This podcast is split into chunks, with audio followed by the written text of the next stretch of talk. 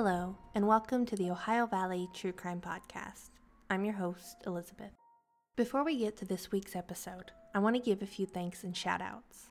I have received some great five star reviews on iTunes, so thank you to Jace, Justin, and Marjorie. Also, I recently did voice cameos on two of my favorite podcasts. The first one is the Swindled podcast. If you'd like to check it out, look up Swindled and listen to episode 13, The Pharma Bro. The other podcast is Obscura, a true crime podcast. You can hear me on episode 7, Oba Chandler, part 1. But a warning the episode can be too graphic for some listeners. This week takes us to Cleveland, Ohio. Because it is such a recent case and includes the death of a child, I thought it was important to try and get this story out as soon as possible. And now, let's begin.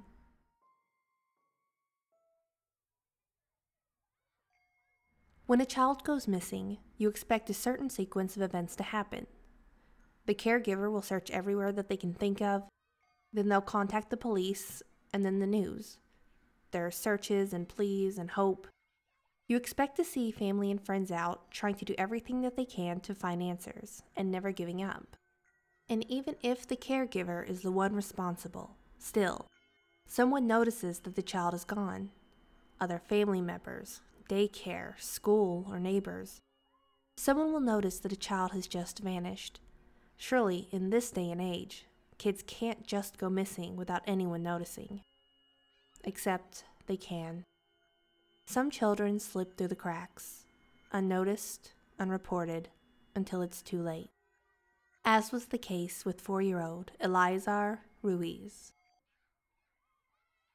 In 2015, Eliazar's mother, Ashley, had to make a decision about what to do with her young son. Ashley was in trouble with the law again and wouldn't be able to care for him while she went to prison. This wasn't the first time that this had happened.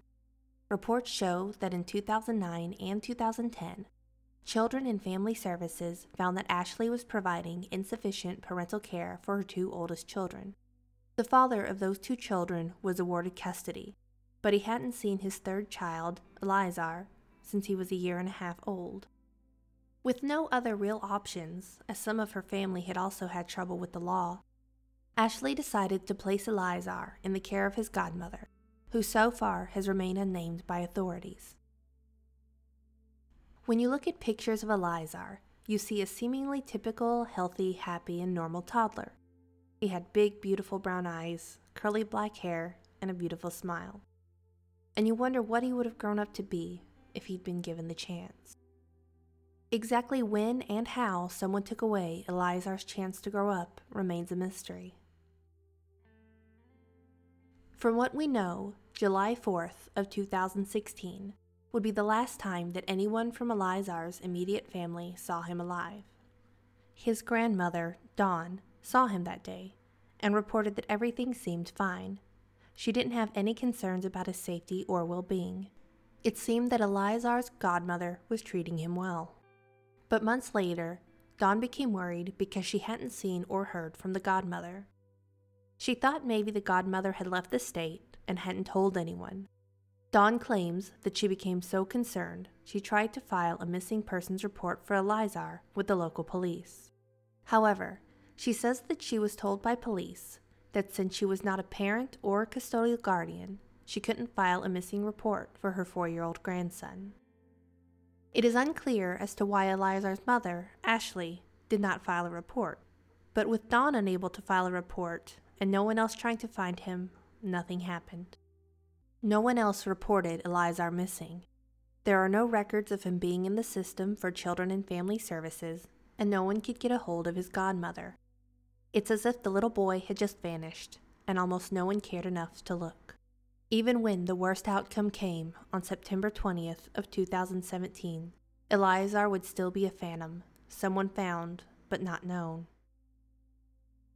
That morning, at an abandoned home on Longmead Avenue, a landscaper saw a suspicious garbage bag behind the house. The landscaper decided to cut the bag open and, upon doing so, discovered skeletal remains. Police were called to the scene, and there was some immediate confusion as to who the remains actually belonged to. You see, A few months earlier, in July, at the house next to the abandoned one, a 50 year old man named Daniel Sloan had been murdered and dismembered. Police initially thought that the remains were his, since Sloan's head, arms, and legs had never been recovered. But the medical examiner quickly determined that the body was that of a young child who had been dead for at least a few months. An autopsy was performed to help identify the cause of death and look for clues as to who the child could be. Unfortunately, the cause of death for Eliazar Ruiz remains undetermined. Even with no cause of death, police are still treating the case as suspicious for obvious reasons. On September 25th, with no identification readily available, Dr. Linda Spurlock, the assistant professor of anthropology from Kent State University, examined the skeleton to obtain demographic information for a forensic sketch that could be released to the public. On October 10th, DNA results determined that the child was male, and police used this information to try and compare him to possible matches in the missing persons database. With no new leads or identification, the police and medical examiner held a joint press conference on December 6th. Together, they pleaded for the public's health in identifying the child and released the sketch that Dr. Spurlock had worked on. They were still unable to identify the victim's race and cause of death. That same day, media outlets and community partners started to distribute the sketch and even put up a billboard to try and identify the young victim. Weeks later, on January 8th of 2018, news outlets once again ran the story hoping to generate leads. This time, it finally worked. On January 9th, police finally received the tip that they had been waiting for. While in prison, Eliazar's mother Ashley had seen the sketch on TV and thinking that the sketch looked a lot like her son, contacted police. A DNA test was performed to compare their DNA, and a few days later, they finally got their answers. The young child, found in a garbage bag behind an abandoned home, was Eliazar Ruiz. And, unfortunately, that's where the case has stayed for the last five months. The cause of death for Eliazar still has not been determined, and no one has been arrested or listed as a suspect in his death. While it may be easy to have initial anger towards Ashley for what led her to be away from her son, we must remember that she is ultimately not responsible for his death.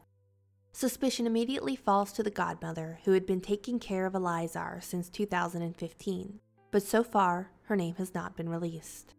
Even if Eliazar's death was somehow accidental or natural, which seems unlikely, it is still a terrible thing to have simply discarded him like garbage. Whoever harmed Eliazar or took part in leaving his body needs to come forward. This is another case where someone knows something. But unlike so many other cold cases, Eliazar's case is new. The crime is still fresh in people's minds, and someone knows something. A child should not be able to just disappear. The person or persons responsible need to be held accountable. If you have any information about the death of Eliazar Ruiz, please contact Cleveland Police at 216 623 5000. Horrifically, Eliazar is not the only child to go missing without anyone looking. In 2014, the FBI conducted a raid and rescued 168 children from sex trafficking, some as young as 11 years old. Some of those children had never been reported as missing to the police. How many other unreported missing children are out there is unknown, but unfortunately, most of those children are most likely being trafficked like the children from the raid. For more information on how to help missing and exploited children and to find ways to support the efforts, please visit the National Center for Missing and Exploited Children at